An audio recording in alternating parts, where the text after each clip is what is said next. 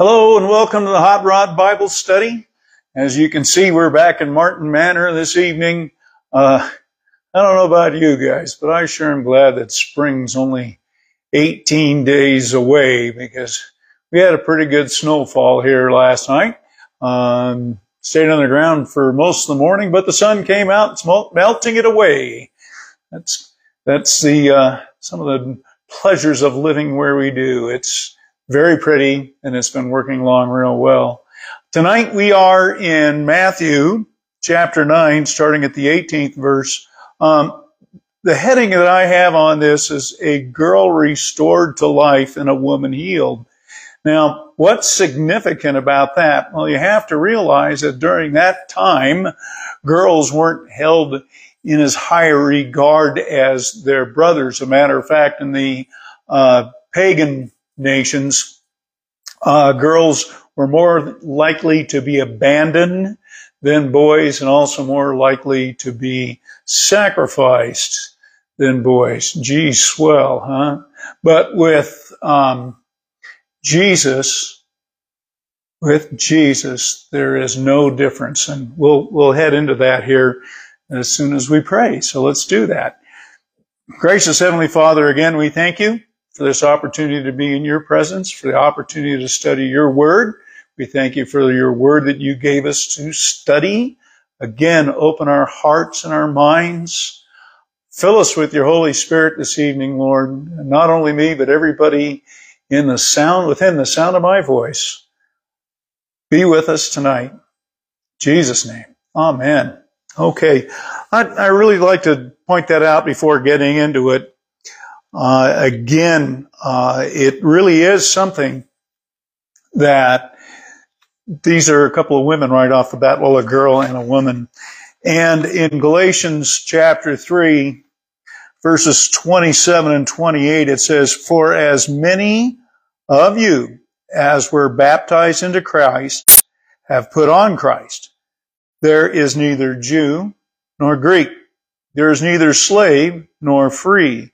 There is neither male nor female, for you all are one in Christ Jesus. Remember that. And again, it was a pretty radical notion during those days. So let's begin with chapter 9, verse 18, where it says, While he spoke these things to them, behold, a ruler came up and worshipped him, saying, My daughter has just died, but come and lay your hand on her, and she will live. So Jesus arose and followed him, and so did his disciples. And suddenly a woman who had a flow of blood for twelve years came from behind and touched the hem of his garment. For she said to herself, if only I may touch his garment, I shall be made well. But Jesus turned around and when he saw her, he said, be of good cheer, daughter. Your faith has made you well. And the woman was made well from that hour. When Jesus came into the ruler's house and saw the flute players and the noisy crowd wailing, he said to them, make room, for the girl is not dead, but sleeping. And they ridiculed him. And when the crowd was put outside, but when the crowd was put outside, he went in and took her by the hand, and the girl arose. And the report of this went out into the, all that land. When Jesus departed from there, two blind men followed him, crying out and saying, Son of David, have mercy on us. And when he had come into the house, the blind man came to him. And Jesus said to them, Do you believe that I'm able to do this? They said to him, Yes, Lord. Then he touched their eyes, saying, According to your faith, let it be to you. And their eyes were open. And Jesus sternly warned them, saying, See that no one knows it. But when they had departed, they spread the news about him in all that country. As they went out, behold, they brought to him a man, mute and demonic, demon possessed. And when the demon was cast out, the mute spoke, and the multitudes marveled, saying, It has never, it was never seen like this in Israel. But the Pharisees said, he casts out demons by the ruler of the demons. Then Jesus went about all of the cities and villages, teaching in their synagogues, preaching the gospel of the kingdom, and healing every sickness and every disease among the people. But when he saw the multitudes, he was moved with compassion for they, for them because they were weary and scattered like sheep having no shepherd. Then he said to his disciples, a harvest truly is plentiful, but the laborers are few. Therefore pray that the Lord of the harvest will send out laborers into his harvest. And when he had called his twelve disciples to him, he gave them power over unclean spirits to cast them out and to heal all kinds of sicknesses and all kinds of disease. Now the names of the twelve apostles are these. First, Simon, who is called Peter, and Andrew his brother. James, the son of Zebedee, and John his brother. Philip and Bartholomew. Thomas, and Matthew the tax collector. James, the son of Alphaeus, and Lebbaeus, whose surname was Thaddeus. Simon, Simon the Canaanite, and Judas Iscariot, who would betray him. Let's look a little bit further into this. Let's see what God has in store for us in His Word. Back in verse 18, it says, While he spoke these things to them, behold, a ruler came and worshiped, him. Uh, Luke 8 says that he was falling at his feet. Now, this ruler uh, is identified in Mark chapter 5 as being Jairus. And he was a layman who was uh, in charge of the facilities at the synagogue, make sure everything's going along well that way. And again, he worshiped him, falling at his feet, okay, humbling himself, saying, my daughter has just died but come and lay your hand on her, and she will live. Now, more than likely, uh, this man had seen the various miracles that Jesus had been performing, and uh, she, he could see all the power that Jesus has. So, he said, pardon me, verse 19, Jesus arose and followed him, as did his disciples. Remember, back in chapter 8 when the centurion's slave was healed, the centurion said, don't come to the house. Your word's good. I know, saying the word and he'll be healed. And he was remotely. Now this time, Jesus is going with his disciples to Jairus' house to see his daughter. And on the way, verse 20, it said, and suddenly a woman who had a flow of blood for 12 years came from behind and touched the hem of his garment. Uh, by this time, by 12 years, she had seen many physicians, and scripture tells us that they didn't do any good for her. Matter of fact, they made things worse. Now, a woman having a flow of blood for 12 years uh, made her unclean. So what else did that do? Well, that ostracized her from her community, her family, her friends. She was very, very lonely in this, and she had pretty much exhausted everything uh, that physicians could do. And so here she comes and says, verse 21, for she said to herself, if only I may touch his garment, I shall be made well. But Jesus turned around, and when he saw her, he said, Be of good cheer, daughter. Your faith has made you well. Now, again, Mark tells us that Jesus felt the power going out of him. And he said, Well, who touched me? And of course, the disciples said, What do you mean, man? Check out all the people around here. How, what do you mean, who touched you? But he saw her and he said, be of good cheer, daughter. You know, this is a tender word that Jesus was sharing with her. And I got a pretty good idea that uh, she had precious few of those tender words in the last 12 years. And again, your faith, faith has made you well. And the woman was made well from that hour. We go on. Then Jesus came into the ruler's house and saw the flute players and the noisy crowd wailing.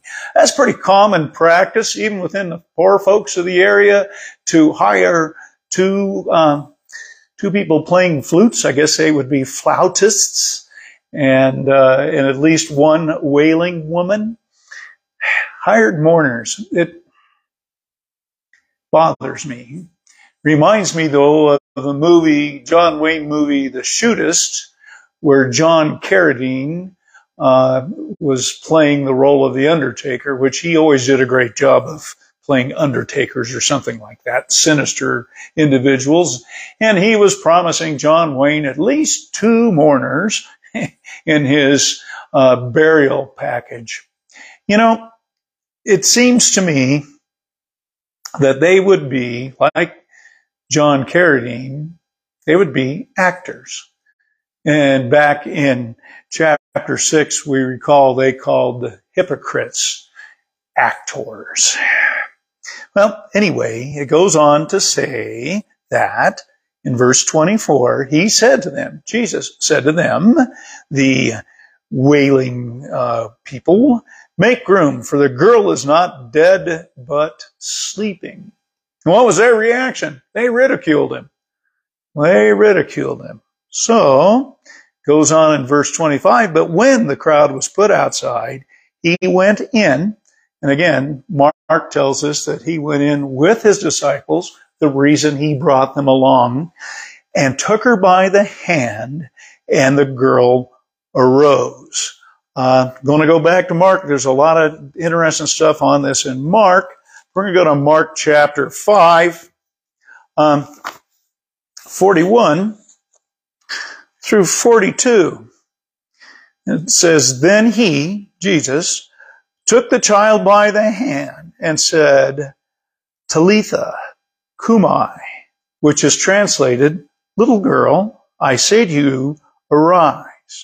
And immediately the girl arose and walked, for she was 12 years old. Okay. And verse 26, the report of this went out into all the land, that surrounding land there, Sea of Galilee. Remember, that's where Jesus is, is uh, preaching, teaching, healing.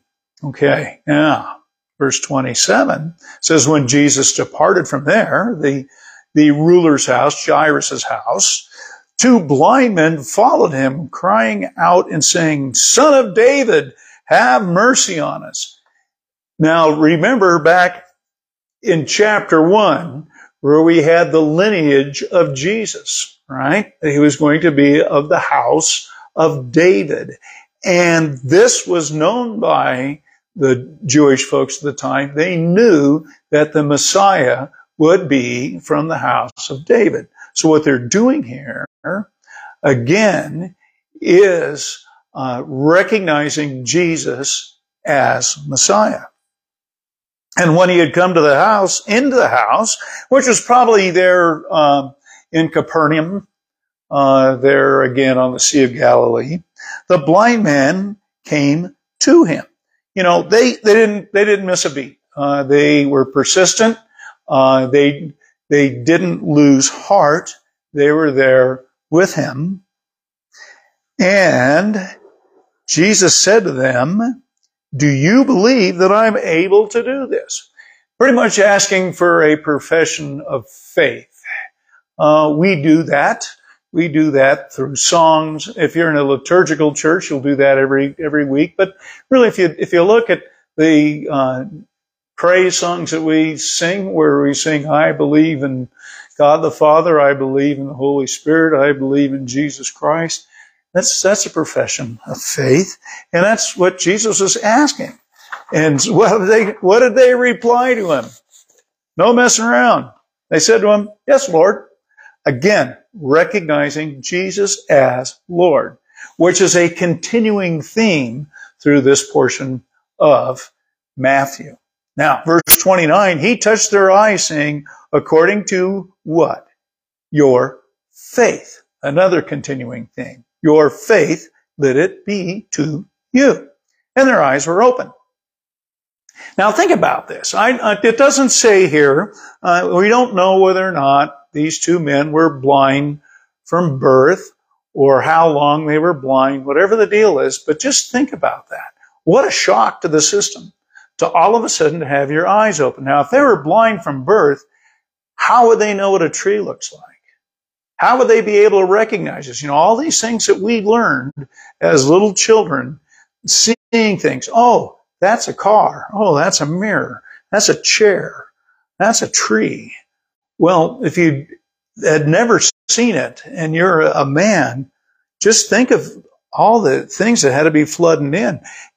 My thought on that is Jesus did not just give them physical eyesight, but also gave them the ability to understand what exactly they were seeing.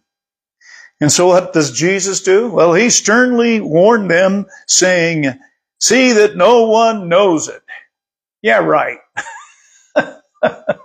you could just see those guys. Oh, yeah, we won't tell anybody. And what do they do? But when they had departed, they spread the news about him in all that country. They were radically changed by Jesus Christ and they went out and spread that news. What does that say for us? You know, I have a lot of friends who were radically changed by Jesus. These guys were bare knuckle fighter guys, the guys you want to have on your side in a bar fight. Uh, tough guys, tough guys, radically changed by Jesus, who love the Lord and are not afraid to tell anybody. And they share that with others, how Jesus changed them radically. These blind guys, same thing they were radically changed by Jesus and they spread the news about him in all the country. You know, they didn't keep quiet. They spread the news. Verse 32. As they went out, behold, they brought to him, they, the people there, brought to him, being Jesus, a man, mute and demon possessed. And when the demon was cast out, the mute spoke. And the multitudes marveled, saying, It was never like this in Israel. Why do they say that? Well, with the Pharisees and, and the religious leaders of the time, the rabbis, it was thought that to to drive a demon out of someone, you had to trick that demon into saying what their name is. Uh, let me put this out, and this uh, again, and we're going back to Mark chapter five. And we're going to look at 8 and 9. And this is another portion of the demoniac coming out of the, uh, out of the grave. And what it says is, for he, Jesus, said to him, come out of the man, unclean spirit. Then he asked him, what is your name? And he answered him saying, my name is Legion, for we are Many you may have heard that before. Now, this was the practice that the rabbis used to drive out demons. Now, since this guy had a demon and he was mute, how can you find out the name of the demon? Guy couldn't say it. So there it is. This is why in verse 33 it goes on to say, it was never like this in Israel. Because here Jesus was able to drive a demon out of somebody who could not tell him the name of the demon. So, what do our good friends the Pharisees have to say about this? Oh, he casts out demons by the rulers of the demons. Back to our buddy Mark. Mark has a lot to say in this, um, on this, and it's really neat. But let's go to Mark 3, Where'd I go? Mark 3, verse 22. And the scribes who came down from Jerusalem said, He has Beelzebub, And by the ruler of the demons, he casts out demons. Beelzebub, you ever heard that? Lord of the Flies. You ever listen to that? I'm sure you have heard the song, the Bohemian Rhapsody by Queen, where they sing about Beelzebub is in there. Hmm, isn't that something? Interesting too, the Pharisees are saying he's driving out demons by demons. How can you do that? If he was a demon, why would he want to do that? These guys are grasping at straws because they didn't want to see Jesus do what he was doing. It's just kind of one of those deals. You know, we talk about it, people will say, well, I'm not very religious. Well, Jesus didn't much care for the organized religion of the time either. It's not being religious, it's a relationship with Christ. Now, verse 35 goes on to say, Then Jesus went about all the cities and villages, teaching in their synagogues. Remember, Jesus' heritage, Jewish heritage, okay, preaching the gospel of the kingdom, which means the good news that the kingdom is near, and healing every sickness and every disease among the people. But when he saw the multitudes, he was moved with compassion for them. His heart broke for them because they were weary and scattered.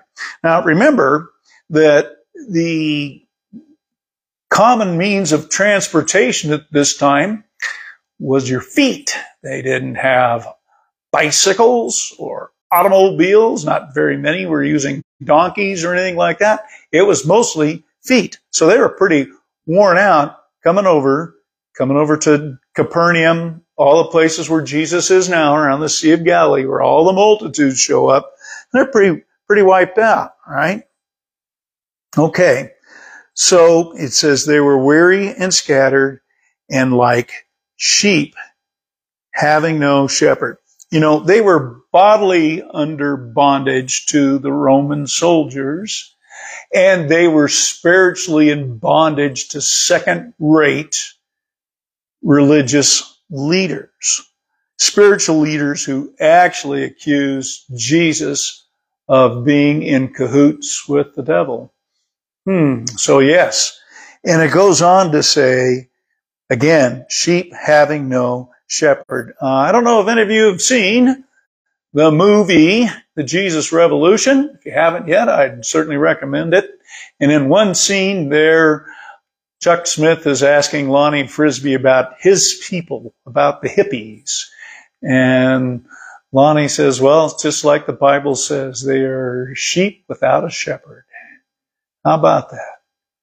All of us can fall into that category at one time or another. Now, verse 37, then he went on to, and said to his disciples, the harvest is truly plentiful. The harvest, these sheep without a shepherd, those who are truly in need and searching for the gospel. Okay? It says the harvest is truly plentiful, but the laborers are few. Therefore, because of that, pray the Lord of the harvest to send out laborers into the harvest. We're going to talk about that here real quick, but what does that say for us today? Again, there are sheep without shepherds. Now, that we all called to be pastors? No. Are we all called to witness? Yes. And again, we're called to be witnesses, not attorneys. But it's our, really our responsibility as believers to share the good news of Jesus Christ. Now, does that mean standing on the on the street corner and hollering at people? Again, we're not called to be attorneys. We're just called to show the love of Christ to others every day. Simple. yeah, simple. Verse 10. Pardon me, verse 1 of chapter 10. And when he had called his twelve disciples to him, he gave them power over unclean spirits to cast them out, just as he did, just as Jesus did with the demoniacs, right? And to heal all kinds of sickness and all kinds of disease. And there's that word again. My favorite word. All means all. It's all all means. Gave them, gave them the power over these things. Now, the names of the 12 apostles. Now, the apostles, that means somebody who was sent out. And these apostles were sent out with specific powers by Jesus Christ. They were endowed with these specific powers. Okay. And the names of the apostles are these. First, Simon, who is called Peter, and Andrew, his brother. James, the son of Zebedee, and John, his brother. Now, Peter and Andrew and James and John were partners in the fishing business. Okay. Philip and Bartholomew. Now, Philip grew up in Bethsaida, and so he would have been pals with Peter and Andrew and James and John. Bartholomew. Philip was the one who introduced Bartholomew to Christ. So they sent out Philip and Bartholomew. Thomas and Matthew, the tax collector. Thomas, that's our buddy, well, also known as Didymus, the twin, or more commonly known as Doubting Thomas. Remember, he's the one after Jesus' resurrection said, Oh, unless I see it, I ain't going to believe it. but anyway, and Matthew the tax collector, of course, talking, speaking of himself.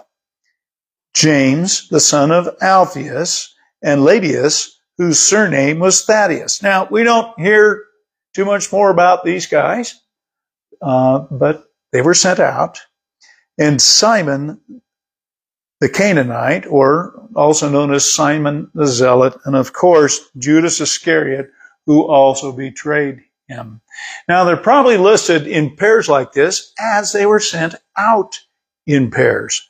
Again, Peter and Andrew, James and John, Bartholomew and Philip, Thomas and Matthew, Thaddeus and Simon, well, Thaddeus and Alphaeus, Simon and Judas. These were the laborers sent out into the harvest. I always like to try and tie this in with us. We're the same. We're sent out. We, there are some who are endowed with the ability to heal. We can all pray for healing. We can all see miraculous healings. Uh, but there's also a time when the healing is the ultimate healing. Uh, and that's something that we always have to be prepared for as well. That sometimes the ultimate healing is when the Lord calls him home with him. Uh, there are times I, I know that everyone here probably feels like, oh, I wish he'd call me home today, or I wish, I wish he'd return today. Uh, his plan is perfect. Ours is not. Our timing isn't the same as his, but realize his timing is perfect. Uh, tonight, oh, I always have to ask uh, for questions, comments, or smart aleck remarks. Um, again, if you have any, please, please be sure to send them to me. I'm happy to respond. And again, if I do something that sounds kind of wonky to you, say something, call me out on it. You know, again, only one perfect guy in this world. We crucified him. So I'm not against talking about it whatsoever. Um, tonight, want to lift up, first of all, uh, Wayne Figueredo. Wayne is a longtime member of the Hot Rod Bible Study. Matter of fact, was attending the Hot Rod Bible Study before yours truly became part of it. Uh, Wayne fell and broke his hip. He's undergoing surgery probably as we speak now. They're going to put in a plate and some screws. Not going to replace the hip. And I'd also like to uh, just lift up my family, uh, specifically uh, my wife Pam and her brother Rob as her brother Ron is uh, down in Costa Rica, and he's getting close to coming home to the Lord. So I would pray not only for healing for Wayne, but also comfort for for uh, Pam and Rob and Ron and Ron. And with that, I'd also like to pronounce a blessing. Lord be with you. Lord make his face shine upon you and be gracious unto you. The Lord lift up his countenance upon you and give you his peace. Amen.